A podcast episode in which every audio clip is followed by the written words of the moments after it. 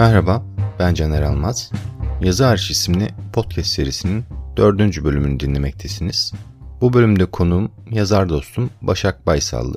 Başak'la beraber bizi bir metni yazmaya hazırlayan süreçler üzerine sohbet edeceğiz. O da benim gibi yeni romanı üzerine çalışıyor ve bunun için uzunca süredir çalışmalarını sürdürüyor. Kendisinden yaşadığı tecrübeleri ve hazırlık sürecini dinleyeceğiz. Başlamadan önce kendisini kısaca tanımak adına kendisinin Fresko Apartmanı isimli öykü kitabındaki biyografisini sizlere aktaracağım. 1981 yılında Denizli'de doğdu. Mimar Sinan Güzel Sanatlar Üniversitesi'nin Türk Dili ve Edebiyatı bölümünden 2003 yılında mezun oldu. Öyküleri Öykülen ve Öykü Gazetesi gibi dergilerde çeşitli seçkilerde yer aldı. 2018'de Ölü Kırlangıç adlı öyküsü Sarıyer Belediyesi tarafından düzenlenen Fakir Baykurt Öykü Yarışması'nda ikincilik ödülünün, Ağıt adlı öyküsü ise Nülfer Belediyesi'nin düzenlediği Yılın Yazarı Sevgi Soysal Öykü Yarışması'nda büyük ödülün sahibi oldu. Çocuk öykülerinden oluşan Tarla Kuşu Mahallesi adlı dosyası 2019 Muzaffer İzgi Çocuk Öyküleri Yarışması'nda Bilgi Yayın Evi tarafından birincilik ödülüne değer görüldü ve, Ekim 2020'de basıldı. 2020'de Taş Plak adlı öyküsüyle Simirina Edebiyat Yarışması'nda birinciliği, Kuş Tamircisi adlı öyküsüyle de Tanpınar Hikaye Yarışması'nda mansiyon ödülünü kazandı. Merhaba Başak. Merhaba. Hoş geldin yayınımıza. Hoş bulduk. Şöyle yapalım istiyorsan ben bizim tanışma serüvenimize kısaca bir anlatayım. Onun Olur. üzerine konumuza giriş yapalım. Başak'la bizim tanışmamız aslında çok güzel bir edebiyat hikayesi olabilecek şekilde gelişti. Ben Fresko apartmanını okudum ve çok beğendim ve bunu beğendiğime dair bir öneri babında birkaç tweet attım. Çünkü Başak'ın sosyal medyada hesapları yok. Yoksa olsa oradan direkt rahatsız edecektim. Öyle olunca tweet attım birkaç tane ve birkaç gün sonra bana kendi sitemin üzerindeki iletişim sayfasından bir teşekkür maili geldi. Onun üzerine biz Başak'la konuşmaya, yazışmaya başladık. Gün geldi benim yeni romanım çıktı. Ben kendisine kitabı ulaştırdım. Evet ben eve gelince paketin içinde bulunca bir de imzalı görünce çok sevinmiştim. Tabii çok da şaşırmıştım. Çıktığını görmüştüm ama alırım elbet diyordum. o sırada kitap bana ulaştı. Murat'la konuşurken e, ulaştırmamızı istediğin e, arkadaşların varsa benim ilk işte bir liste hazırlamıştım. Orada da sen var, vardın. Hı hı. Olanlardan birisi de sendin. Ee, sağ olsun onlar da ulaştırdılar. Onun üzerine konuştuk. Sen beni okulunda ağırladın. Çok evet. güzel öğrenci arkadaşlarımıza beni terlettin. evet biraz fazla sıkıştırmış olabiliriz sorularımızda.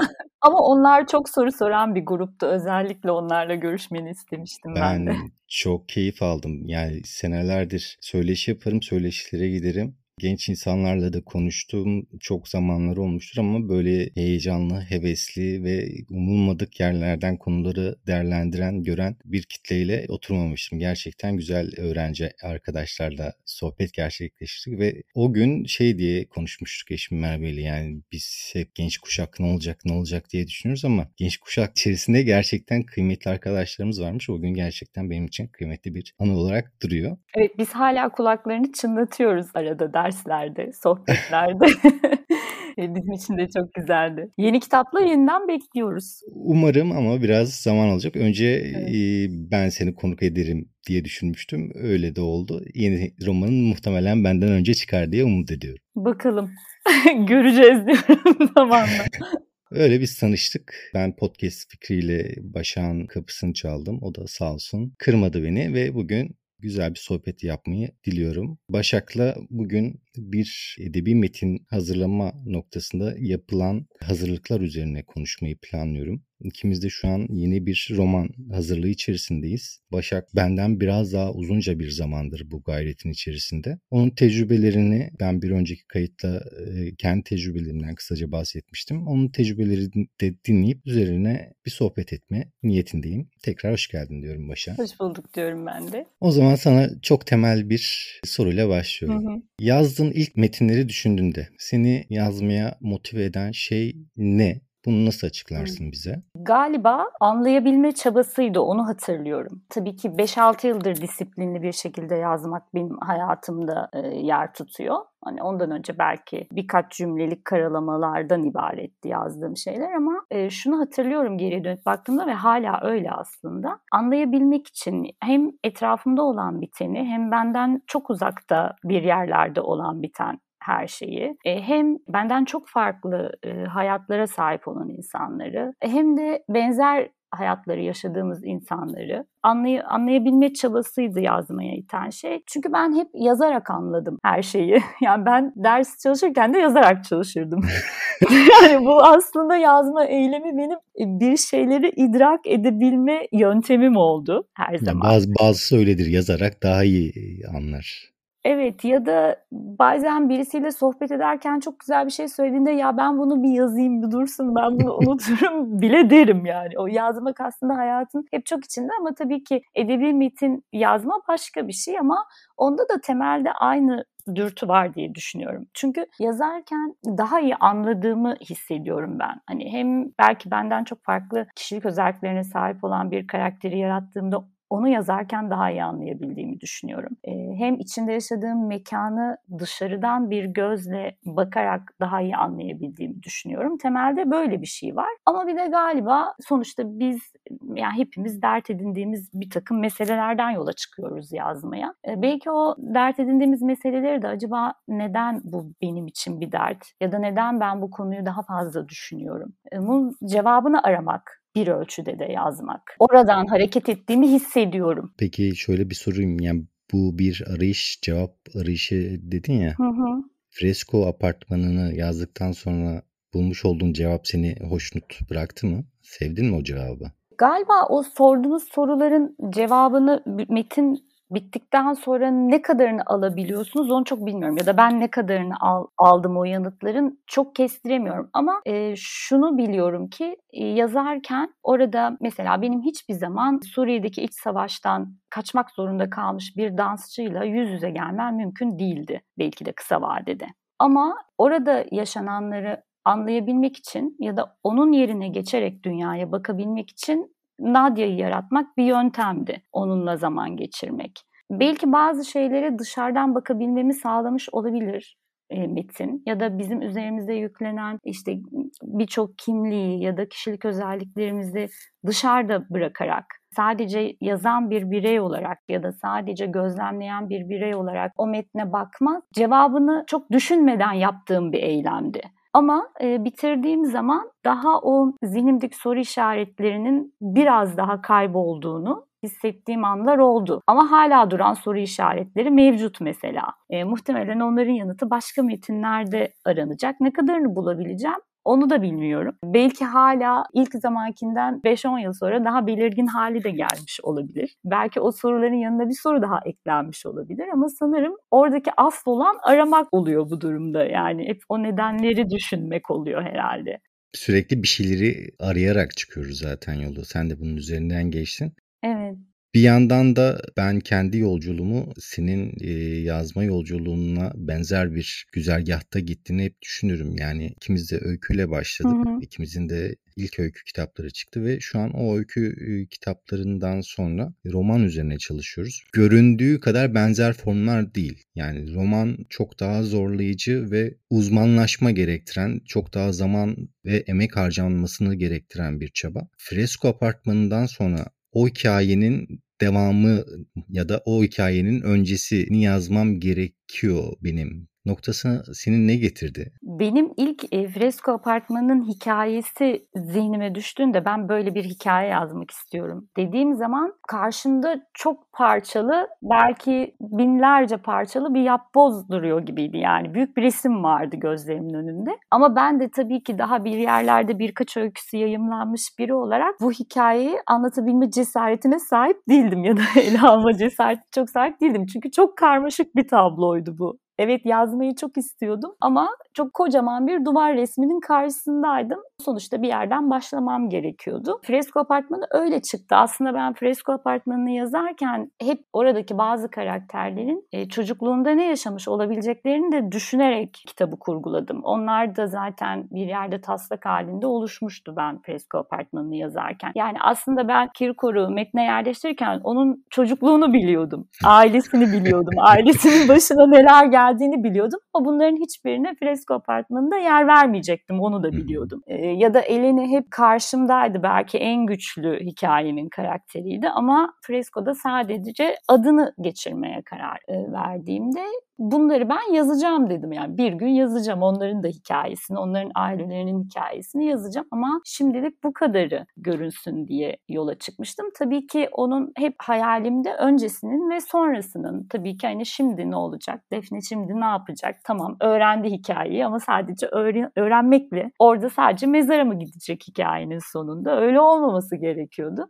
Ona da bir sonu yazmıştım ben zaten freskoyu yazarken. Bunları tabii ki de dediğin gibi türlere ayırmak çok zor yani. Çünkü ben hep hikayeden yola çıktığım için şimdi bir öykü yazacağım, şimdi bir roman yazacağım, hadi şimdi bir tiyatro oyunu yazayım diye başlamıyorum aslında. Yani e, hikayenin kendisi beliriyor ve o hikayeyi taşıyacak olan karakterler gün yüzüne çıkmaya başlıyor ya da hikayeyi yüklenecek olan karakterler de diyebilirim. Ondan sonra tür kendini belli ediyor. Ben hep soruldu bana Fresko Apartmanı roman gibi de aynı zamanda. Ha, ben de sormuştum.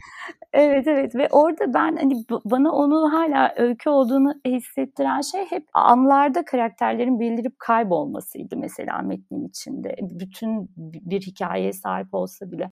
Ama şimdi senin az önce söylediğin gibi öyle bir hikaye birikmişti ki geçmişinde Kirkor'un, Eleni'nin, Matilda'nın hikayeleri o kadar yoğun ve o kadar katmanlı bir taslak oluşturmuşum ki ben. Bunların anlatılması bunların, gerekiyor. Evet ve bunların yazılması için romandı tek çözüm. Roman yazmak zorunda kaldım yani öyle söyleyebilirim. Çünkü hikayenin kendisi bana dedi ki bunlardan hikaye olmaz. E, oturup roman yazman lazım. Burada da şey geldi seni dinlerken aklıma. Latife Tekin'in çok güzel bir tanımlaması var. Bir röportajında denk gelmiştim. Tabii ki ben şimdi onun gibi güzel aktaramayacağım ama e, ana e, cümleler şöyleydi. Bir gün kızım gelip bana sordu dedi. İşte şiir nedir, öykü nedir, roman nedir yani bunların farkı nedir diye sorduğunda dedi ben biraz düşündüm ve şöyle bir cevap buldum diye aktardı. Bak kızım demiş şiir yazmak istiyorsan böyle uzaklara bakacaksın. Böyle çok uzaklara bakacaksın. Eğer öykü yazmak istiyorsan karşıdaki evin penceresinden içeri bakacaksın. Eğer roman yazmak istiyorsan bir masaya oturacaksın ve önüne bakacaksın. Gerçekten bu çok, çok güzel bir özellik. Ben hiç unutmadım yani bu ayrımı. Birçok şeyi anlattı bize o üç cümleyle aslında verdiği. Sen bunu anlatınca şimdi seninle yazışma yazışmalarımızda Firuzan'a sorduğun soru geldi aklıma. Ha evet 47'lerde değil mi? Evet yani o evet, evet. söyleşide soruyorsun ve onun vermiş olduğu işte evet. Erzurum'da o kadar o Kışı... soğuğu nasıl anlattınız? ben büyük bir hayranlıkla, hayranlıkla nasıl dedim o soğuğu orada yaşadınız mı? Or dinlediniz mi oradaki insanları? E, hayır demişti ben hiç gitmedim ama kış ve soğuk nasıl anlatılır? Rus klasiklerinden öğrendim demişti o da.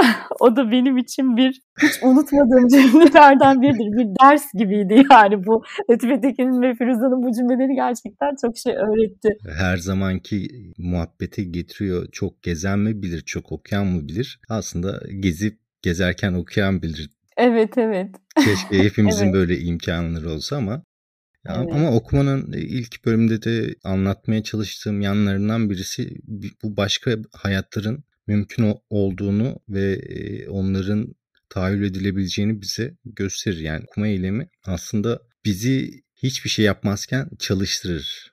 Yani zihnimiz evet. öyle çalışır ki çok yoğun bir mesai yapmış kadar fark etmezsiniz ama yorulursunuz. Çünkü o metni zihninizde gerçekleştirmeye bir çaba gösterirsiniz. Bizim aslında şu an yapmaya çalıştığımız şey de bu. Ee, biz bir okuma serüveni oluşturabilmek için maden kazıyoruz, madeni ortaya çıkartıyoruz. Hı hı. gerisini okur nasıl tahayyül edecek bilemiyoruz şu an henüz. Umarım karşılığını uzun vadede görebiliriz. Evet.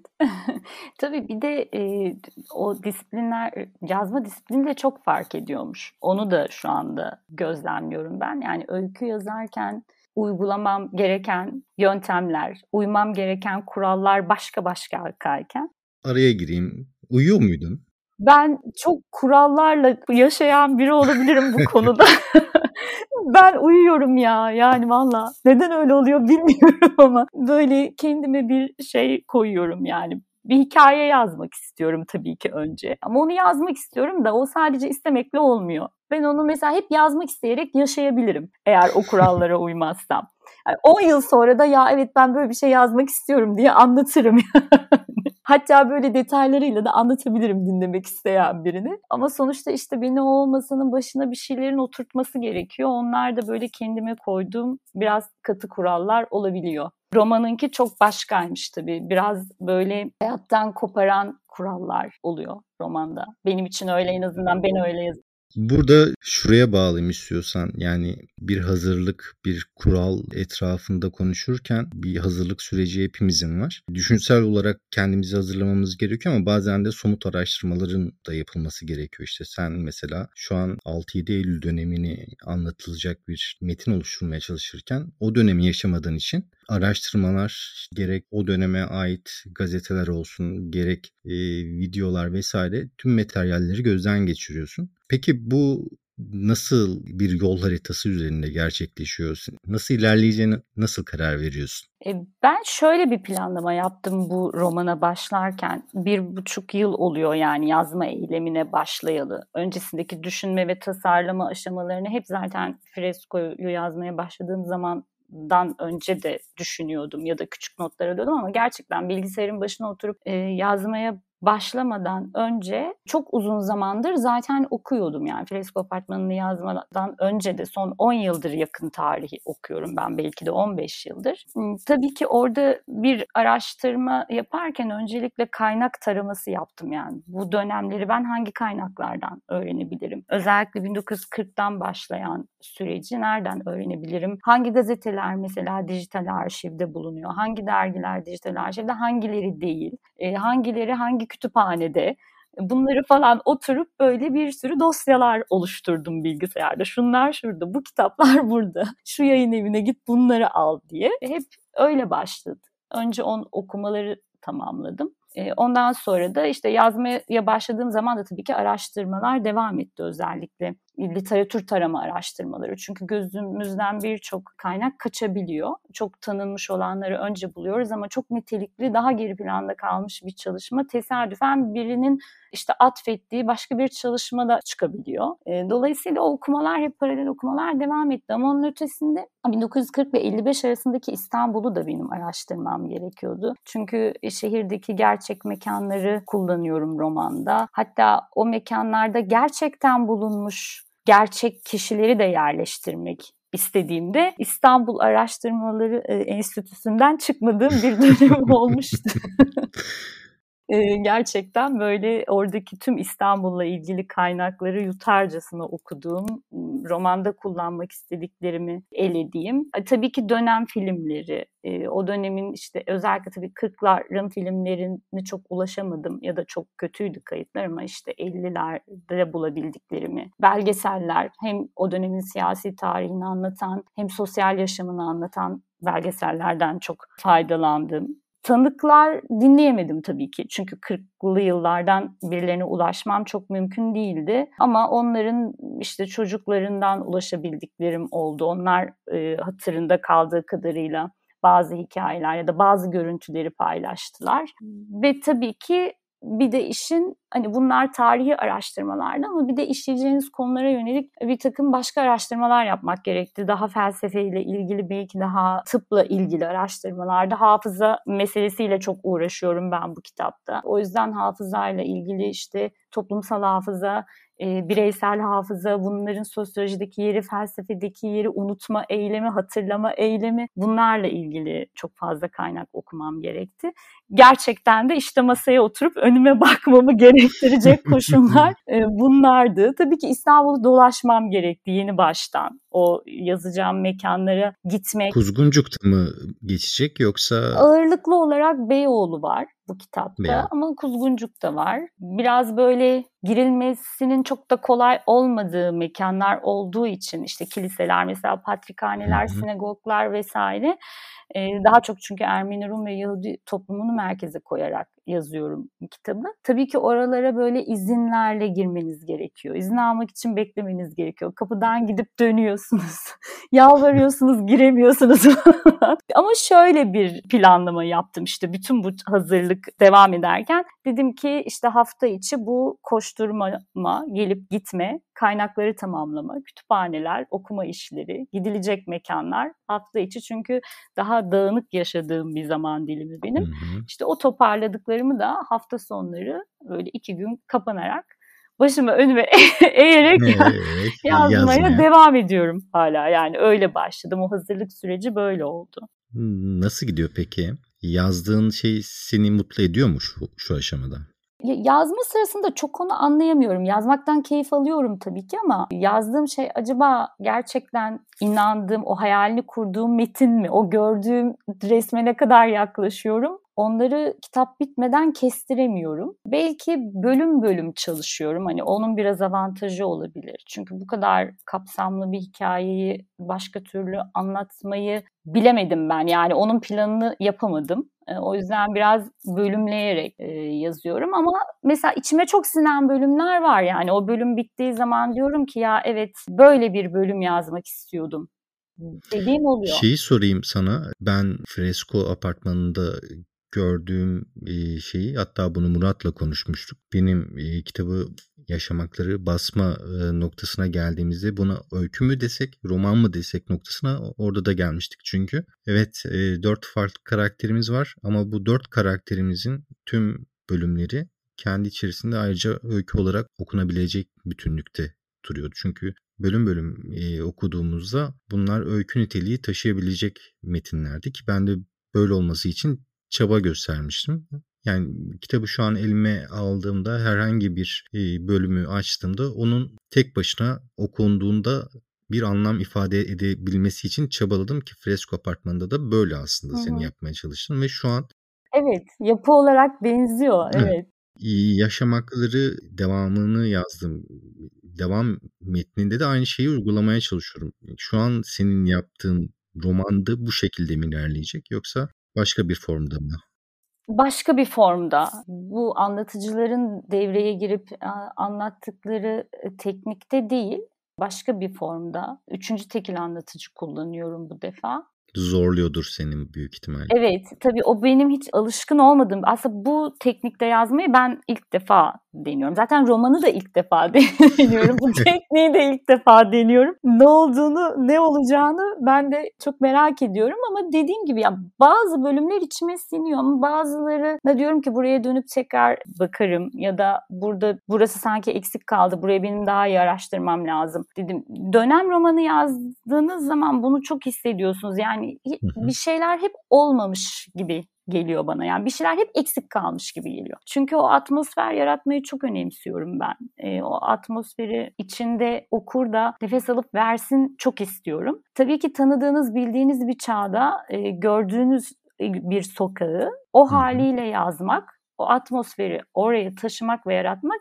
daha kolay bence. Tabii ki onun da zorlukları var. Ama tarihi bir metin yazdığınızda yani 1940'lı yıllarda çok zorlanıyorum mesela o Beyoğlu'nu nasıl o atmosferi yaratırım? Evet anlatırım bir şekilde kitaplar var, haritalar var, e, o işte siyah beyaz videolar var, yabancı kaynaklardan da bulabiliyorsunuz ama orada nefes alıp vermediğimiz için ki sen de sanırım böyle Zor bir dönemi şöyle kes, kestirebiliyorum. 70-80 arasından bugüne İstanbul o kadar çok değişmiş ki. Hı hı. Ondan 40 sene öncesine gittiğimizde ne haldedir düşünemiyorum yani. Şu Evet. anki haliyle kıyaslanamayacak bir şekildedir. Ki o da işin içerisinden çıkılması daha zorlaşabilecek bir. Yani o yüzden zor bir şey ile uğraşıyorsun. Şu Evet. an ben gözümde büyüdü. Gerçek Evet. manada söylüyorum. Ba- Başka mesela beni çok zorlayan bir şey kültürlerini hiç bilmediğim toplumları anlatıyor olmak. Yani Rum toplumunu, Ermeni toplumunu, Yahudi toplumu benim hayatımda hani özel yaşamımda hiç yok bu kadar yakın ilişkide olduğum ailemden Bu açıdan da yok. kıymetli buluyorum ben aslında. Yani şu an e, literatürde yer alan e, edebi yahut teknik, e, teorik kitapların, siyasal kitapların tamamı, akademik kitapların tamamı ve bu işi araştırmacıların çoğunluğu o kültürün içerisinden çıkmış insanlar. Senin hiçbir e, yani illaki bir hı hı. kültürel göbek bağımız var ama evet. e, onun haricinde doğrudan bir bağın olmadan bu işi araştırıp kendi bakış açın ve ideoloji gütmeden hı hı. bir metin ortaya koyma çaban bence çok kıymet. Bu yüzden kıymet görebileceğini düşündüğüm bir çalışma. Şimdiden. Evet hani umarım işte hakkıyla yazabiliyorumdur ve hani gerçekten de e, okuyanların kendini hani o yıllarda e, o caddede e, yürüyor gibi hani hissetmesini sağlayabilirim. Aslında yazarken en e, büyük hayalim bu oluyor. Yani o benim zihnimden o başlangıcını bilmeyen okur kitabı eline aldığı zaman e, gerçekten o kitabın içinde e, yaşayan biri gibi dolaşabiliyor mu o sokaklarda ya da ona bir alan açıyor mu metin? Bunu çok önemsiyorum. Yani Joyce'u mesela okurken ben yani e, Ulysses'i o sokaklardaydım. Hiç de gitmedim, görmediğim bir kültür, tanımadığım hayatlar. Ama oradaydım yani. Bunu yapabiliyor olmak çok güzel bir duygu olsa gerekti diye düşünüyorum. Bu motivasyonla yazmaya çalışıyorum işte devam etmeye çalışıyorum. Yoksa tabii ki çok büyük zorlukları varmış. Ben de yazarken bu zorlukları birer birer keşfediyorum. o yüzden de çoğu şey olmamış gibi gelebiliyor kendini şöyle rahatlatabilirsin. Fresko apartmanı bir fragman gibi düşünürsek sen zaten bunu evvelinde bize gösterebildin. Ve buradan baktığımda ben e, yapabileceğin, kurtarabileceğin bir işmiş gibi görüyorum. Zor bir iş ki İstanbul üzerinde değil, Türkiye'nin genelinde baktığımızda böyle bir e, araştırma yapmak, bu konuya eğilmek hala insanların kolay kolay niyetlenebileceği bir şey değil. O açıdan da iyi niyetli bir çaba içerisinde olduğunu ben hissediyorum, düşünüyorum. Ve anlatılması, dinlenilmesi ve bizden sonra gelecek kuşakların da ne olduğunu bir şekilde görebilmesi açısından kıymetli bir çalışma olacağını şimdiden duyumsuyorum, hissediyorum yani. Merakla da bekliyorum.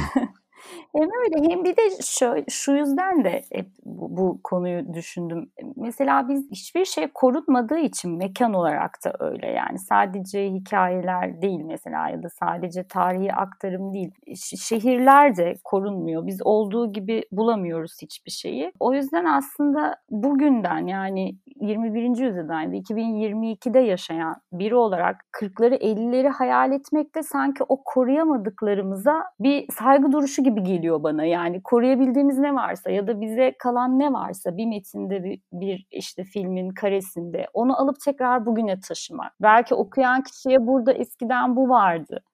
Şu an şunu düşündüm yani aslında çok üzücü bir şey değil mi? Yani örnek veriyorum İngiltere'de şehir yapısının hiç değişmiyor olması. Örnek veriyorum senin bahsettiğin noktadan bakacak olursam 19. yüzyılda yaşanmış bir olayın geçtiği mekanların bugün de aynı şekilde kalıyor olabilmesi evet. ve bugün gidip o olayın geçtiği yeri görüyor olabilmemiz aslında çok değerli bir şey.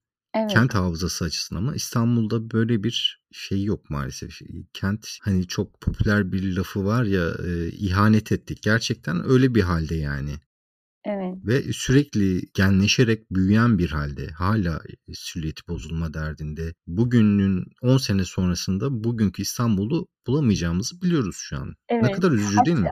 Evet hatta şöyle e, metinlerle karşılaşıyorum. 40'larda 50'lerde yazılan o dönemin işte gazetelerinde İstanbul'un anlatıldığı ya da deneme metinlerinde gezi yazısı türündeki metinlerde özellikle şunları fark ediyorum. Herkes bir önceki yani 20 yıl önce ne kadar güzeldi diyor. 1940'larda yazanlar da bunu. İstanbul çok bozuldu diyor 1940'ta. Konuşan böyle tuhaf tuhaf binalar dikilmeye başladı. Ve sonra sürekli bir geçmişe özlemle karşılaşıyorsun hangi yılı okursan oku. Şimdi işte İstanbul dönem dönem farklı ulusların cazibe merkezi haline geliyor. Geçenlerde bir metne rastladım. Tanzimat dönemi yıllarında yazılan bir metin bir gazetede hatırlamıyorum hangisiydi. İşte bu Fransız etkisinin olduğu yılları anlatıyor. O, o, o metni yazan kişi de bir gazeteci.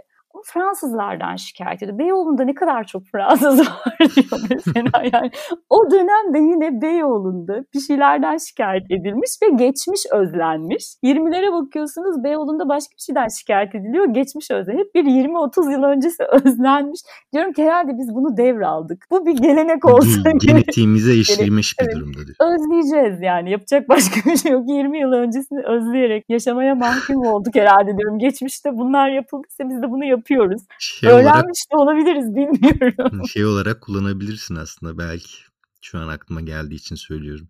Günümüzde yaşayan karakterlerim varsa 20-30 sene öncesine özlem duyabilirler. 30 sene önceki karakterlerinde 30 sene evet. önce ne kadar evet. güzel de dedirtebilirsin. Belki. evet bunu bir anahtar cümle olarak yerleştirebiliriz. Bak sana soracaktım aklıma geldi. Şimdi unutmadan sorayım hemen. Dinliyorum. Senin peki mesela 70'li 80'li yıllarla ilgili araştırmaları bu yöntemlerle mi yürütüyorsun? Uyguladığın farklı bir yöntem var mı bulduğun mesela?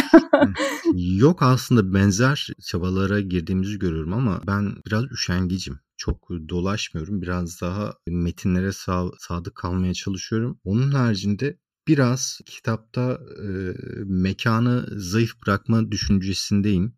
İstanbul'da geçen bir metin düşünüyorum ama biraz oradaki yapmaya çalıştığım şey karakterlerin karar verme noktasındaki yaşadıkları kırılma. Yani ait oldukları düşünce aidiyetlerinden nasıl koptuklarına dair bir e, güzergah belirlemeye çalışıyorum. Bu noktada İstanbul'un belirli noktalarına işte Taksim Meydanı, Beyazıt Meydanı, işte Hı. Anadolu yakasında Kartal, Gülsuyu, Maltepe, işte sol e, fraksiyonun kentleşmesine yardımcı olduğu belirli noktaları mekan olarak seçiyorum ama İstanbul'u bir bütün olarak bazı romanlarda şehir, mekan bir karaktermişçesine bizi bizim yanımızda dolanır ya. Öyle bir çabam evet. yok. Veriyorum. Sen bunu sorunca şu geldi aklıma. İşte Taksim Meydanı'nın ne kadar değişmiş olduğu, aslında ne kadar tarihsel bir alanın gözümüzün önünde o kadar çabuk ve e, olaylı bir şekilde darma duman edilmiş olduğunu görmek beni şu an aslında anlatılması gerekliliği noktasına taşıyor biraz. Yani biraz daha İstanbul'u kullanabilirim gibi geliyor yavaştan. Çünkü daha çok metnin başındayım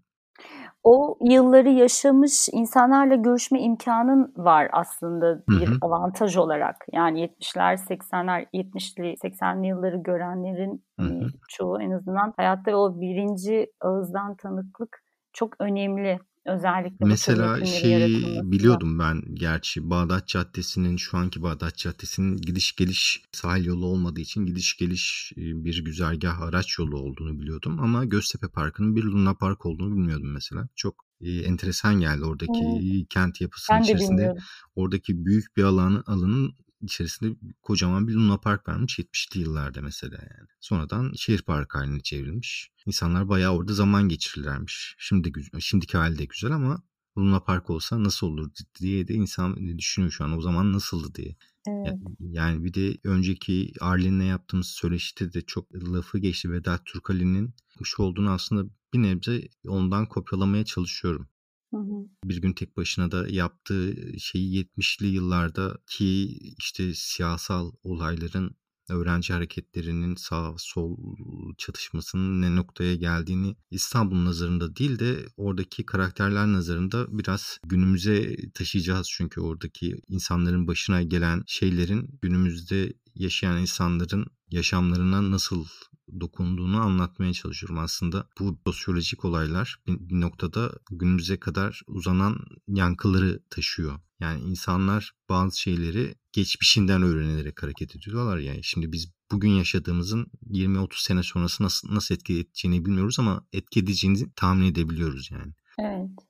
Bugünkü toplumsal düzenin, siyasal, ekonomik düzemin şu an çocuk olan çok fazla insanın hayatını şekillendirebileceğini düşünebiliriz artık yavaştan. Çünkü Çünkü bunu da geçmiş deneyimlerimizden öğreniyoruz. Yani geçmiştekini kesinlikle, bildiğimiz kesinlikle için. öyle. Yani Evet. biz işte 80'lerde 90'larda çocuk Evet. olanların nasıl e, hayat şartlarında yaşadıklarını ve hangi şartları kendi dünyalarında içselleştirdiklerini hepimiz kendi hayatlarımızdan görebiliyoruz. O yüzden bunun bir şekilde metne dökülmesi gerektiğini hissediyordum. Bunu daha yavaş yavaş bir karakterin etrafında örmeye başladım. Bakalım. Katı kurallar koy. Sen de ben böyle baskı ve zulümle yazdıran kişi gibi. Yazma konusunda çok kuralcı olamıyorum çünkü ben hep söylerim çok hızlı yazdığımı düşünürüm. Bir buçuk sene diyorum ama benim oturup başına yazdığım süre zarfını hesaplasak aslında bir aydır. Hmm. Oturup başına başından sonuna yaşamakların yazım hızım süresi aslında bir aydır. Çünkü Evet. bir buçuk sene içerisinde inanılmaz devasa boşluklar vermişimdir ben. Evet. Aslında şimdi de aynı şey oluyor. Benim kafamın içerisinde hikaye net ama günümüzde geçmiyor. O yüzden Evet. biraz çalışmam gerekiyor. O, o çiğliğinin giderilmesi için de benim işte senin yaptığının biraz daha softunu Yapabil- yapmam. Belki senden kopya çekerim bilmiyorum. Evet evet. Hayır yapabilirsin. Çünkü biraz daha en azından bugüne yakın bir dönem. Biraz daha yakın. Belki ben de hani 90'ları yazıyor olsam bu kadar sert kurallar koymayabilirdim. Bilmiyorum. Geriye gittikçe galiba Ben seni- araştırmak Çok çok çok iyi anlıyorum çünkü içine sinsin istiyorsun. Hem öyle hem bir de az, önce söylediğin şeye çok benzeyen başka bir şey söyleyeceğim bunu destekliyor. Bir de hikaye kafamda tamamlandığı zaman ben bırakmak istemiyorum yani yazayım. Hani kafamda her şey tamamlanmışken bütün o parçalar en azından birbirini takip ediyorken çok uçuşmuyorken düşünceler hani oturayım kağıda geçireyim ki sonra dönüp bakmaya zamanım olsun. Tekrar önce bir süre bakmayayım, sonra tekrar bakayım. Onu belki o zihnimdeki o hayal ettiğim ritmi de kaybetmemek için de yazmayı istiyorum bu süreçte. Yani bu çok meşgul olduğum süreçte yazmayı istememin bir sebebi de o. Ama tabii ki bunlar dediğim gibi benim de ilk defa e, uyguladığım şeyler. Belki de hiçbiri bir işe yaramamıştır, olmamıştır Metin onu da bilmiyorum. Şimdi ben burada böyle ahkam kesiyorum güzel güzel. Diyorum ki şöyle yapıyorum, böyle yapıyorum, şöyle kurallara göre yazıyorum ama belki de yani bittiği zaman döneceğim, okuyacağım, diyeceğim ki yani bu olmamış, bu ne biçim olmuş. Baştan ben mı başlasan? oturayım bunu başka bir şekilde yazayım, başka bir teknikle yazayım da diyebilirim. Hiçbir fikrim yok. Yani bilmiyorum. o yüzden kitap çıkınca bir daha konuşalım. o soracağım. Sohbet ederiz de. Ya bu işin latifesi ama yani öyle olduğunu göstermeyecek emareler var sende söylediklerinden ben Evet. bunu anlıyorum. Hikayeyi çok içselleştirmiş olduğunu görüyorum çünkü hikayeyi. Ki yani benim için fresko apartmanı bile çok fazlasıydı aslında. Yapılmak istenen çok güzel öz, öz bir işti. Hatta bugün e, Merve ile konuşurken e, sana iletmemi söyledi. Bu, o kitabı okurken yine mi güzeliz yine mi çiçek melodisi düşünürken kafam kafanın içerisinde dönmeye başlıyor. Bu etkiyi bırakabilmek, okur nezdinde bırakabilmek Aa, çok teşekkür ederim. çok kıymetli çok bir şey sevindim. yani. Çok selamlar Merve'ye de. Benden çok teşekkürlerimi iletiyorum. Öyle yani. Ee, Hı. o yüzden ilk sen bunun devamını yazmayı istiyorum, çalışıyorum. Hatta uzun zaman araştırmalarıyla meşgulüm dediğinde ben bizi layıkıyla hazırlanmış bir metin bulacağından emindim. Ne Böyle güzel. bir gaza İyi getirmenin oldu. sonunda İyi da ki buluşmuşuz. ben yarın sabah erkenden kalkayım. koşa koşa mı? biz çok insan içerisine çıkmayan insanlarız. evet. Yazmayı seviyoruz, okumayı seviyoruz ve şeyi fark ediyorum yani bu podcast'te başlarken çok fazla bu tarz toplum içerisinde yazarlarımız biraz daha ağır durmaya çalışırlar ya işte ulaşılmamaya çalışırlar. Ne gerek var yani aslında derdimiz bir şeyler anlatmaksa bunun için elimizin altındaki tüm kanalları kullanmamız gerektiğini düşünüyorum Evet. yani. O yüzden Ayfer Tunç da böyle düşünüyor işte şeyi dinledin mi bilmiyorum. Nilay Örnek'le Evet evet olduğu kayıtlar. dinledim. Evet. Orada da bahsediyor yani adapte olmamız gerekiyor. Evet. Ve bir derdi anlatmanın tek yolu roman yahut öykü yazmak değil bir şekilde muhatabına o derdi layıkıyla anlatabilmek aslında. Bence bunu Evet şu an yaptığımız şey sohbet ama bunun içerisinden bizim geçtiğimiz yollarda debelenen çok fazla insan olduğunu biliyorum. Kitabım evet. yayınlansın, öyküm yayınlansın, işte e, nasıl bastırabilirim, nasıl yazabilirim, nasıl daha iyi okuyabilirim derdinde çok fazla insan olduğunu kendi tecrübelerimden biliyorum yani ve o yüzden Evet bir şekilde insanlara ulaşabiliyor olmak, birbirimize ulaşabiliyor olmak, birbirimizi motive ediyor olmak çok güzel bence. Yani bunu bir okurun söylemesi tabii çok güzel bir şey ama başka bir aynı çaba içerisindeki insan tarafından duymak ayrı bir motivasyon sağlar. O yüzden ben böyle şeylerden çekinmiyorum. Konuştuğum her arkadaşıma, sevdiğim her dostuma böyle şeyleri söylemeyi kendime görebiliyorum ve içimden gelerek yapıyorum. Evet, evet. Ya, çok önemli. Hı hı. Ya, ama çok önemsiyorum. Ben de şunu önemsiyorum. Mesela eskiden, işte, eee, insanlar birbirlerini, yazarlar ya da şairler Beyoğlu'nun belli kahvelerinde bulabiliyorlarmış ve birbirlerini eleştirebiliyorlarmış ya da yazdıkları üzerine konuşabiliyorlarmış. Şimdi ne yazık ki öyle bir ortam yok ama bu çağın da e, yarattığı bir takım ortamlar var. Yani bizi buluşturan. Hani o zamanlar böyle yapılıyormuş. Şimdi bu yapılamıyorsa hiç yapmayalım o zaman konuşmayalım. Herkes kendi e, evinde otursun, yazsın, kendi düşüncelerini biricik kabul etsin e, diye mi devam edeceğiz yani? Bunun da başka yöntemlerinin bulunması gerekiyor. Şey, konu buraya biraz kaydı. Her akşam evde oturup Twitter'da ne edebiyat kavgası var diye bakmaya başladık yani. Ortam oraya doğru gidiyor. Millet birbirinin arkasından neler söylüyor diye. yani gazete okumuyoruz, dergi okumuyoruz evet. ama Twitter'da kavga takip ediyor noktasına geldik. Evet Hiç o yüzden bu e, bu işte dijital çağın sunduğu bir takım e, olanakları da böyle değerlendirmek e, çok güzel tabii ki. Paylaşmak ve o soruları çoğaltmak da çok güzel.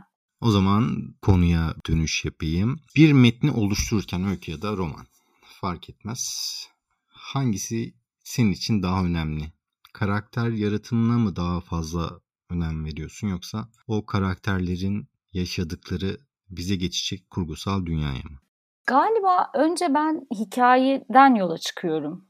Sanırım önce hikayenin kendisi beliriyor. Ondan sonra o hikayeyi hangi karaktere emanet edebilirim? o anlatı boyunca onu düşünüyorum. Ama önce ben hani şöyle bir şey anlatmak istiyorum ve bunu anlatırken yani yazıyla anlatırken de bütün bu hikayenin nedenlerini, e, nasıl olduğunu, nasıl sonuçlandığını an, anlamak istiyorum diye yola çıkıyorum. E, ve ondan sonra karakter belirmeye başlıyor.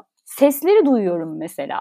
Yani Fresko Apartmanı'nda hiç unutmuyorum. E, Fresko Apartman bir apartmanın hikayesini ben anlatmak istiyorum ve bu apartman 6-7 Eylül'ün izlerini taşımalı dediğim anda Rüya'nın bir apartmanın dairelerinden birinde otururken elindeki kumaşa teyel atarken konuştuğunu duydum yani o hikaye işte ilk rüyada belki vücut buldu ve ilk ses sesini duydum. Beraberinde renkleri yani bir hikayeden yola çıktığım zaman ben duyularım çalışmaya başlıyor. çok çok hızlı oluyor.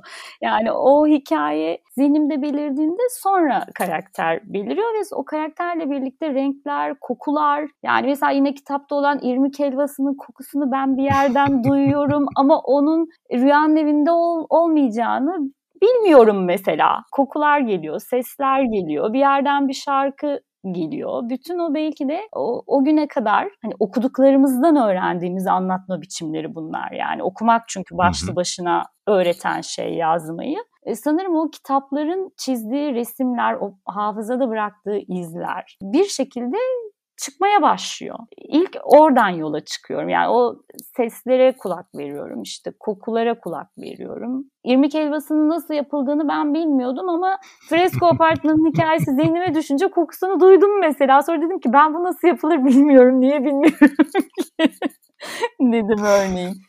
Yazmanın öğretici yanlarından birisi. Evet, böyle başlıyorum önce. Kullanmadığım duyularımı harekete geçirerek de diyebilirim.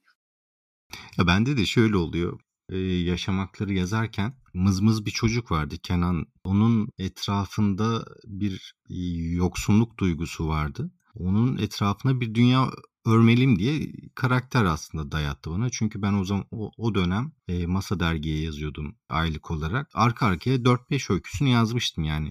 E, öykü karakteriydi aslında Kenan. Onun üzerine madem bu çocuk babasız neden babasız kaldığından dair bir şeyler çıkmalı. Daha sonra onlara dair bir dünya kurma gereksinimi hissettirdi bana yani. Madem bunların bir hikayesi var bunun da bir background'ının olması gerekiyor. Bu hikayenin doğmuş olduğu işte bu toplumun yapısından da kaynaklı olabilir ya yahut siyasi geçmişinden de kaynaklı olabilir. Onun etrafına öreyim diye düşündüm. Daha sonra bunun tek bir kitap içerisinde olmayacağını fark ettim. Çünkü yaşamakları bitirdim evet ama kitabı bitirdiğim yerde benim hala hikayesini merak ettiğim yeni karakterler doğmuş. İşte mesela Aysel var. Aysel'in hikayesini bilmiyoruz evet. hala. İşte geçmişte ne oldu da o Bozkır'a Halil'le beraber gelmeye karar verdi. Evet çocuğu çocukları oldu ama o çocuk Halil'in çocuğu değilmiş mesela. Onu babası kim? Neşe'nin babası kim? Hala orada bir soru işareti evet. olarak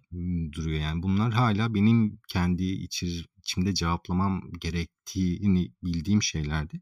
Ben bunu yazacağım dedim. Bunu yazdıktan sonra da Neşe bugün ne yapıyor mesela? Onu merak etmeye başladım. İşte Füsun bugün ne yapıyor? Kenan bugün ne yapıyor diye. Onu da ayrıca o gün geldiğinde üçüncü bir roman olarak yazmayı düşünüyorum. Bakalım. İşte 2000'ler, 70'ler, 2020'ler gibi bir 2 1 3 gibi bir evet. seri olacak gibi bakalım. Bir de e, sen de öyle yapıyorsun. İşte bundan kaynaklanıyor. Yani bir karakteri ya da e, karakteri yaratırken ya da o kitapta kullanacağımız karakterleri yaratırken onlara bir geçmiş ve e, gelecek de yazıyoruz bir taraftan. Ama e, bazen işte o metnin sınırları, hikayenin imkanları dahilinde onları elememiz gerekiyor. Ama o eleme e, yaptıktan sonra da içimizde bir şey kalıyor. O yazamamanın verdiği bir rahatsızlık hissi kaldığı için onları işte tamamlanması gereken parçalar olarak görüyoruz. Bir de dönem araştırırken e, insan o dönemle ilgili yakaladığı bazı ayrıntılardan çok etkileniyor. Onları da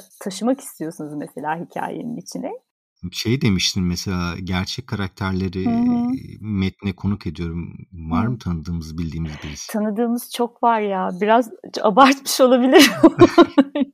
bir kere işte 1940'lı yılların siyasetçileri var. Çünkü siyasi arka planı oluşturacağım dediğimde baktım ki o arka plan yavaş yavaş öne doğru gelmeye başladı. biraz dedim izin versem ne olur acaba? Hani o çok arkada kalmasa, biraz daha görünür olsa. 40'lardan itibaren o 1955'e kadar olan çünkü o dönemde o kadar önemli şeyler oluyor ki Türkiye'de. Ee, hani hem gerçekten işte Cumhuriyet'in ilkeleri bir, bir yandan sağlamlaştırıyor ama bir taraftan da e, toplumun sosyo-kültürel yapısı çok değişiyor. Ve bunlara imza atan birileri var yani bu kararlar birilerinden çıkıyor ama hani biz onları böyle e, devlet, iktidar diye e, görüyoruz ama sonuçta neticede bunlar ismi cismi olan İnsan. insanlar yani. Hani bir şey değil bir yapay zeka yapmıyor bunları. Birileri var orada. Acaba bunlar biraz daha görünür olsa ne olur diye düşündüğüm zaman onlardan var. Yani mesela çok partili sisteme geçiş yıllarını da içerecek e, metin. Biraz oralarda da görünür olmalarını istiyorum. E, çeşitli mekanlarda benim karakterlerimle karşılaştırıyorum mesela. Bazen sadece bir bakışla, bazen sadece bir cümleyle e, böyle bir gergitli ilişki kurmaya çalışıyorum. Bunlar tabii ki bana çok keyif veriyor. Yani hem bir taraftan metnin gerçekliğe yaslanması. Evet okur ee, nezdinde de bir e, gerçeklik zemini doğuracak. Evet dönemin gerçekmiş hissiyatı. Evet verecek. Bir de tabii ki o dönemin gerçekten İstanbul'unu İstanbul yapan toplumlardan ünlü olmasa da gerçek isimler. Yani mesela işte adayı anlatıyorsam adadaki pastacının, berberin gerçekten o dönemde orada yaşayan insanlardan oluşmasını çok önemsiyorum mesela. İsimleriyle hepsini işte bunların hepsini araştırarak buldum. Anılardan, gazetelerden, reklamlardan mesela o kadar çok şey buldum ki verilen reklam şeyden gazetelerdeki ilanlardan. Çünkü nerede kimin pastacısı var, nerede kimin e, şeyi var, berber isimleri ya da çeşitli işte ayakkabıcılar, terziler yani hepsini bulabiliyorsunuz. Gazeteler o yüzden çok işime yaradı bu süreçte. O gerçekliği yakalamak adına. Bir de o zamanın gazetelerinin dili de ayrı bir insanın hoşuna giden Keyifli, bir anlatım. evet, evet. Bütün o haberler bile, e, küçük haberler bile hikaye diliyle yani küçük hikayeler ya da fıkralar okuyormuşsunuz gibi. Sosyal medyada döner ya Mecidiye köyüne kurt indi. Evet, evet. Evet böyle hikayeler o yüzden il, ilginç oluyor benim için de. İşte o, o ayrıntıları yakaladığım zaman bazen öyle bir ayrıntıyla öyle bir hikaye yakalıyorum ki sonra en son geçen gün dedim ki ya böyle olmaz. dedim. Yani bu kitap bitmez çünkü ayrıntı bitmiyor. Dönem çok zengin bir sürü şey var. Yani hepsini tabii ki orada da elemeye başlıyorsunuz. Yani bul, buluyorsunuz eliyorsunuz onları bir kenara ayırıyorsunuz. Çok vazgeçemediklerim yedek kısımda bekliyor. Hani bir, bir şey olur dayanamazsam oradan bir şey alayım ama ama tabii sende de oluyor mu bilmiyorum ama bazen de şöyle bir şey oluyor. Çok fazla bir okuduğum bir şeyle ya da duyduğum bir haberle sanki bir çıkar ilişkisi kurmuşum gibi. Ya bundan bir şey olur mu? olur mu? Bu benim hiç işim. Olmaz olur mu canım? Yarar mı? Yani. Bunu fark ettiğim zaman da hiç hoşlanmıyorum bu durumdan. Diyorum ki yani bir hikayeyi de bir hikaye olarak, tarihi bir anlatı olarak dinleyebilirsin yani. İlla da bunu alıp günün birinde kullanman gerekmiyor. Yani çok hemen taze örneklerim işte İstanbul'dan kaçacaklar Halil ve Aysel. Nasıl kaçacaklar? Çünkü bir çok yakınından birisinin karşı taraftan olduklarını öğreniyorlar ve on, İstanbul'dan kaçma niyetindeler ama nasıl kaçacaklar bilmiyorlar. Çünkü, kime güveneceklerini bilmiyorlar. Nasıl kaçırırım ben bunları? Evet kaçtıklarını biliyoruz. İlk romanda zaten bunu anlattık ama nasıl kaçtıkları işte o 10 günlük kaçış sürecine dair o yol üzerinde geçmişlerine dönüşlerini işte yaşanan olayları onları o noktaya getiren şeyleri anlatırken şey geldi işte bizim köyde 70-80 darbesi öncesi bir grup gerilla diyeyim dağda izini kay- kaybettirmek için postallarını yarıp ayak ayaklarına ters giyiyorlar ve karda ters ayak izi bırakıyorlar. İşte onlara da ters postallar diyor. İşte kaçmadan önce bir gece konakladıkları bir tanıdıkları onlara bu fikri veriyor. Yönünüz İstanbul'un içerisine doğru olsun ama yüzünüz Anadolu'ya baksın. İstanbul içerisinde hareket ediyor musunuz gibi haber yayın ama İstanbul'dan uzaklaşın diye anlatıyor. Mesela bunu kullandım. Bu çünkü gerçekli olan temeli güzel bir şey. Hikayenin akışıyla da bir benim şahit olmuş olduğum gerçek hayattan bir bağ kurmuş oldu ve bu benim hoşuma gitti. Yani ister istemez yakalıyorsun gerçek hayattan bir şeyler ve yerleştiriyorsun o metnin içerisine. Evet. O zaman dönüp baktığında kendini bugüne kadar yazmış olduğun karakterlerden hangisine daha yakın hissediyorsun? Yani o karakterlerden hangisi en sevdiğini diye sorayım. Hmm. Temiz olsun soru. Ve neden onu o kadar çok seviyorsun?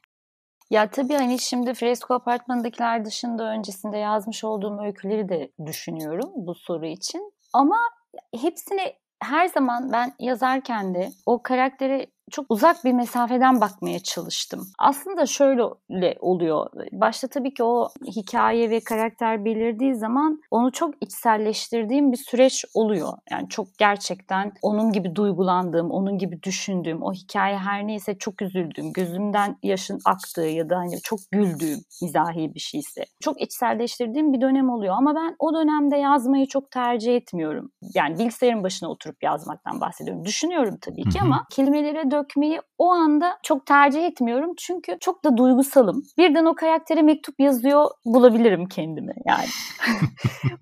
o iş böyle kurgu metinden başka bir şey çıkıyor. Ya da belki farklı bir kurgu metin de çıkabilir bilmiyorum. Galiba biraz çok kontrollü yazmaya başlıyorum ben. Öyle bir, bir problem olabilir. Böyle üzerine düşündükçe ve konuştukça şimdi ben de fark ediyorum. Belki de hani bir metne de öyle başlamam lazım. Hani onu bilmiyorum. Belki evet, de. Yani. Bir sonraki projede evet. deneyebilirsin Daha belki. önce çünkü öyle hiç yapmadım. Önce bir soğusun. Ya çünkü ben yazmayı her zaman o yazmak istediğim şey her neyse ona uzaktan bakabilmek olarak ancak o zaman uzaktan bakarsam anlayabilecekmişim gibi hissettiğim için oradaki hep temel amacım anlamak olduğu için yani dışarıdan bakmak. Çünkü zaten içindeyken kaybolmuşumdur. Çok onu ben gibi hissediyorumdur. Dolayısıyla onu iyi anlayamam zaten bu duygu yoğunluğunda. O yüzden biraz soğuması lazım e, ve benim dışarıya çıkıp bakmam lazım. Böyle yazdığım için de her şeyi bugüne kadar hepsine hep uzak bir mesafeden baktım. O yüzden şimdi bu soruya böyle yani şuna yakın hissediyorum diyemiyorum mesela. Yani yazdıklarım içinden. Ama işte şu anda bu e, romanla... Kimsenin uğra- boynu bükük kalmasın diyorsun. evet öyle de denebilir.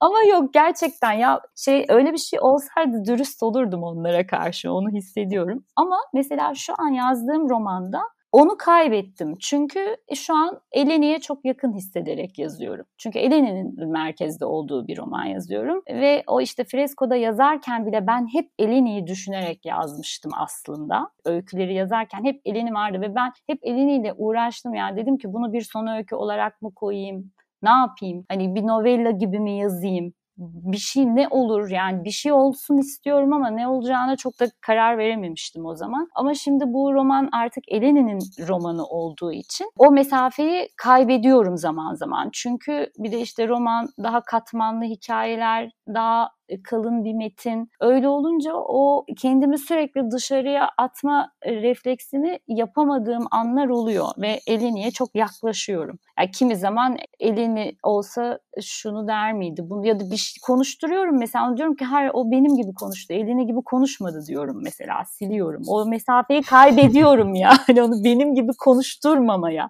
Eleni gibi konuşturmaya çalışıyorum. Böyle şeyler oluyor. Şu an ona yakınım. Ama umarım roman bittiğinde aynı mesafeyi açmış olurum. Temennim o. Ben şimdi Kenan'ı hiç sevmem ama... Ona mı yakın hissediyorsun? Annesini gömerken onunla beraber ağlamıştım hmm. yazarken. Yani üzücü bir sahneydi. Evet.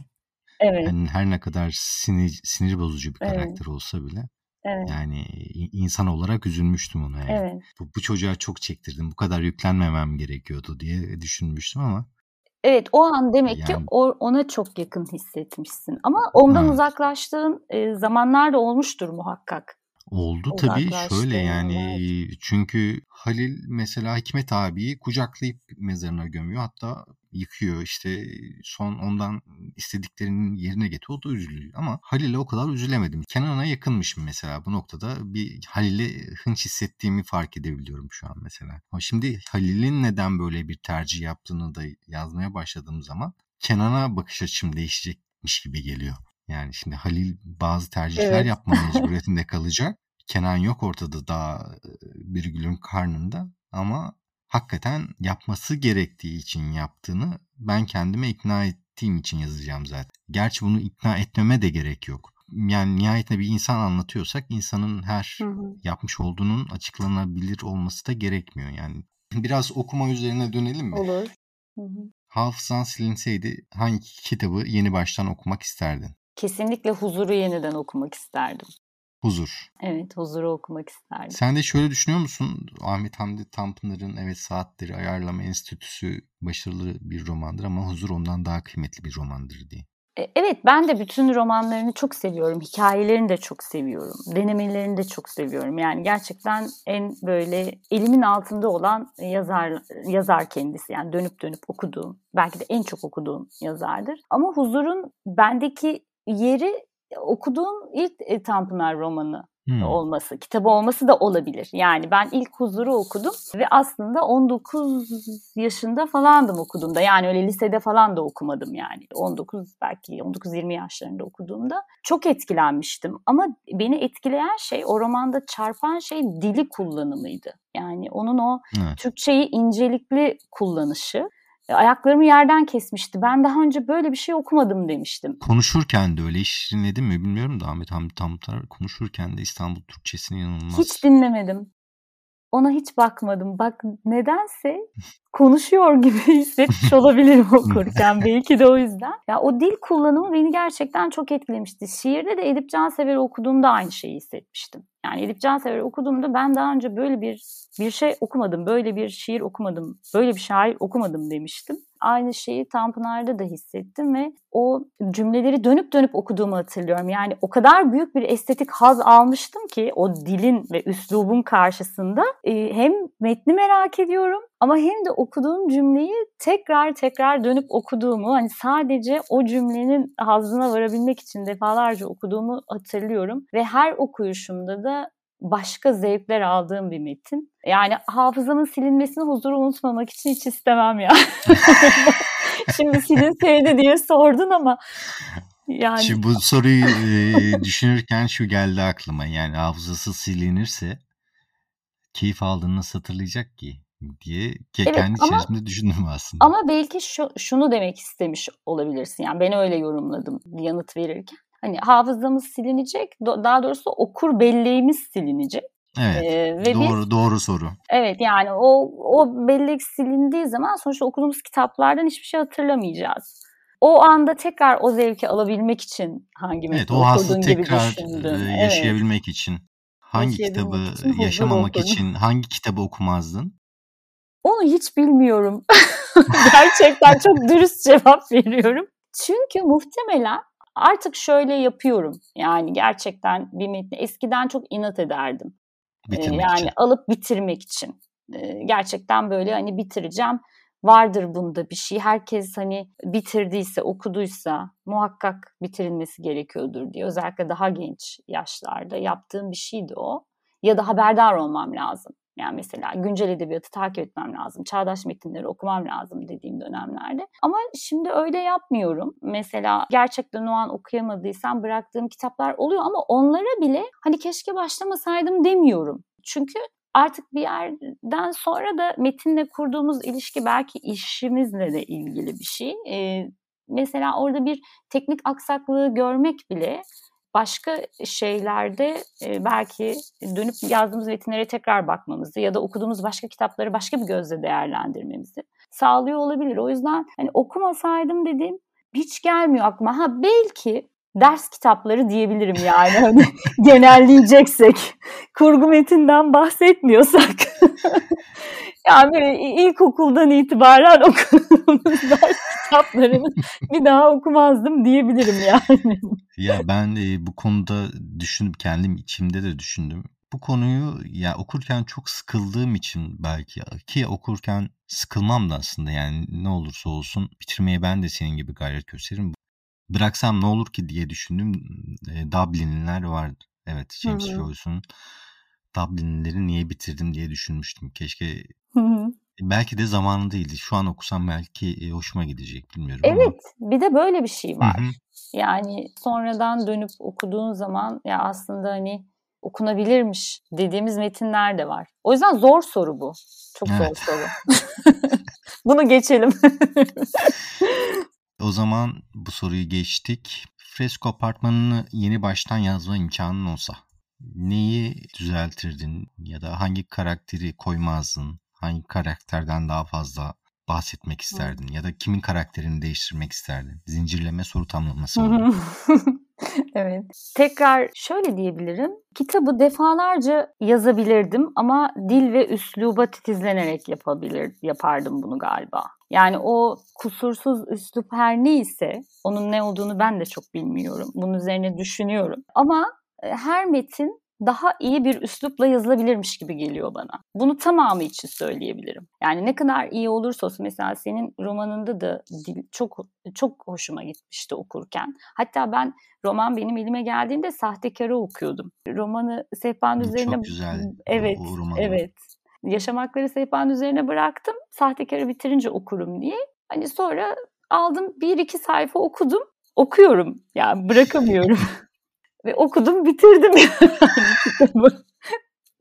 Sahtekarların arasına girmiş, sahtekarın arasına girmiş oldu roman. Orada o kitabı bırakamamamın, elimden düşüremememin en büyük sebebi dilin kullanımıydı. Yani o pürüzsüze yakın bir, hani pürüzsüz diyemiyorum çünkü onu hep aradığım için o pürüzle yakın üslup çok hoşuma gitmişti. İşte Fresco Apartmanı'nda da hala bugün hani uzun zamandır elime almıyorum ama hani bir alsam baksam ya bu cümleyi niye böyle yazmışım derim ben. Kesin derim ondan eminim. Yani o ben kitabı de kendi ben kitabıma baktığımda yeniden, öyle. Yeniden, hani karakterlerle çok problemim yok öyle kalabilirler. Tamam artıları da eksileri. Bazen işte hani Kirkor'u çok böyle e, şey pürü pak e, görünüyor olabilir metinde mesela. Yani biraz daha böyle Dede Korkut gibi diyeyim böyle metnin sana ışıklar saçıyor gibi. Kirkor'u almışken mesela şey geldi aklıma şimdi mesela Kirkor'u yaratırken ne düşündüğünü ben öğrenmek isterim yani.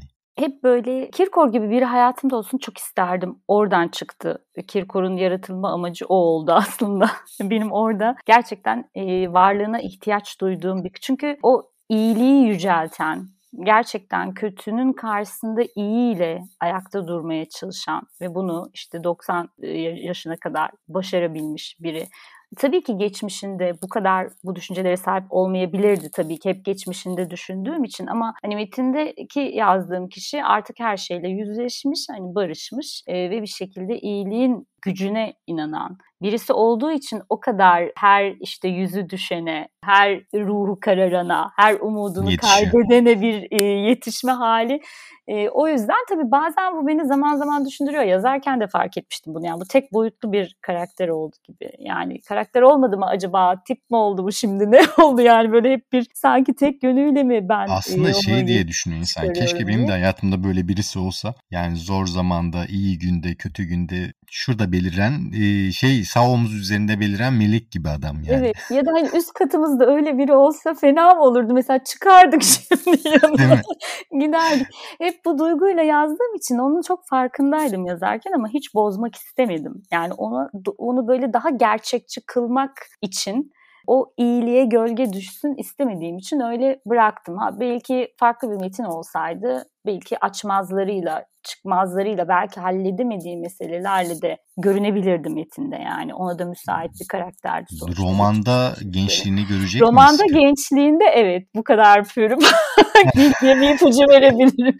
Orada bu açığı kapatmaya çalışıyorum. Kendime yaptığım bir öz eleştiriydi bu yazarken. Çünkü hani çünkü bir taraftan da gerçek hayatta böyle insanlar olmadığı için biz böyle birini hayal ediyoruz görüşünü çok paylaşıldığı için ve ben de öyle düşünüyorum. İşte gerçek hayatta olmayan biri yaratmak hani ne kadar karakter yaratımında başarılı olmuştur bir soru işaretiydi o benim için ama dediğim gibi bozmaya da kıyamadım. Yani gerçeğe yakın olsun diye kıyamadım değiştirmeye. Beya, biraz grileştirdin o zaman. Evet, Beyaz evet. kalmadı ama gri evet. oldu diyorsun. Evet yani belli e, aşamalardan sonra aslında öyle olduğunu hmm.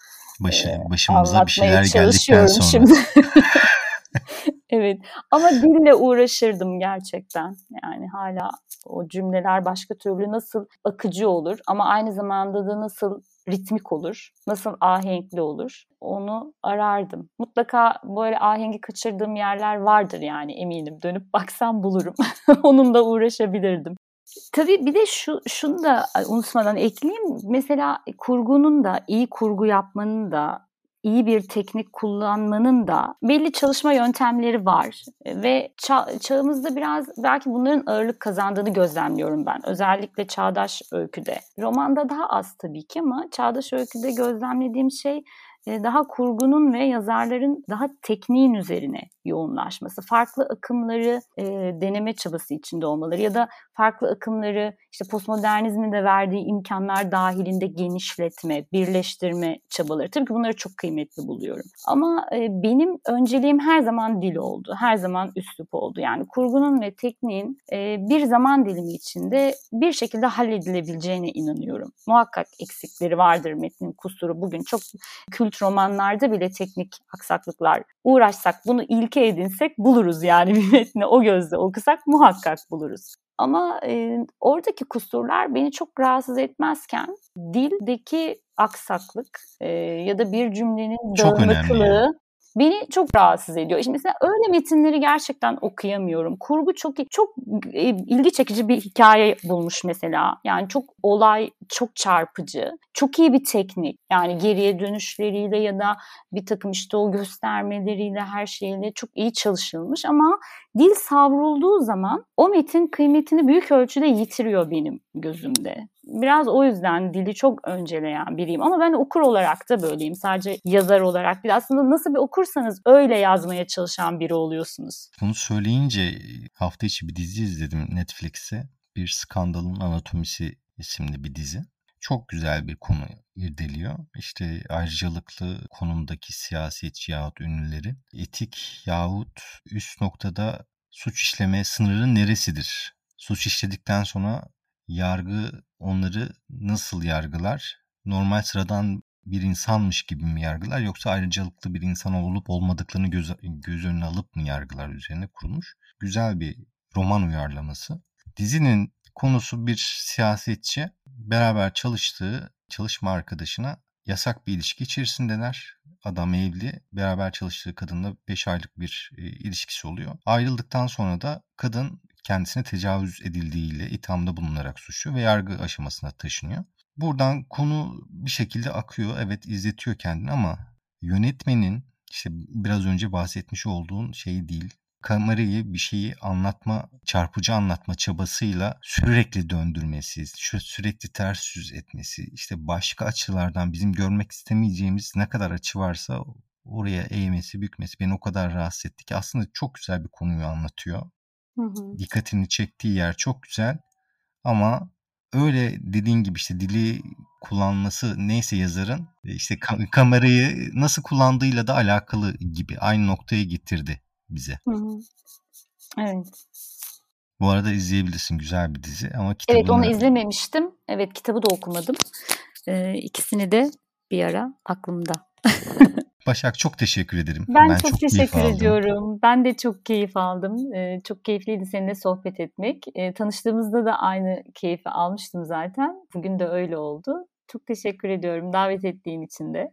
Umarım tekrarlarız. Kitap çıktıktan önce sonra benim sonra, için hiçbir evet. zaman fark etmez. Her zaman Umarım. sana ayıracağım zaman ve sohbetim var. Teşekkür ediyorum ben de. Görüşmek üzere. Görüşmek üzere o zaman. İyi akşamlar. İyi akşamlar. Dördüncü bölümü noktalarken ufak bir ricada bulunmak istiyorum. Yayına dair düşüncelerinizi yazı hariç et outlook.com mail adresine ya da podcast'in Instagram ve Twitter hesaplarına mesaj yoluyla iletebilirsiniz. Ayrıca bölümü dinledikten sonra paylaşır ve arkadaşlarınıza da bahseder. Onların da haberdar olmalarını sağlarsınız. Çok sevinirim. Bir sonraki bölümde görüşmek dileğiyle. Hoşçakalın.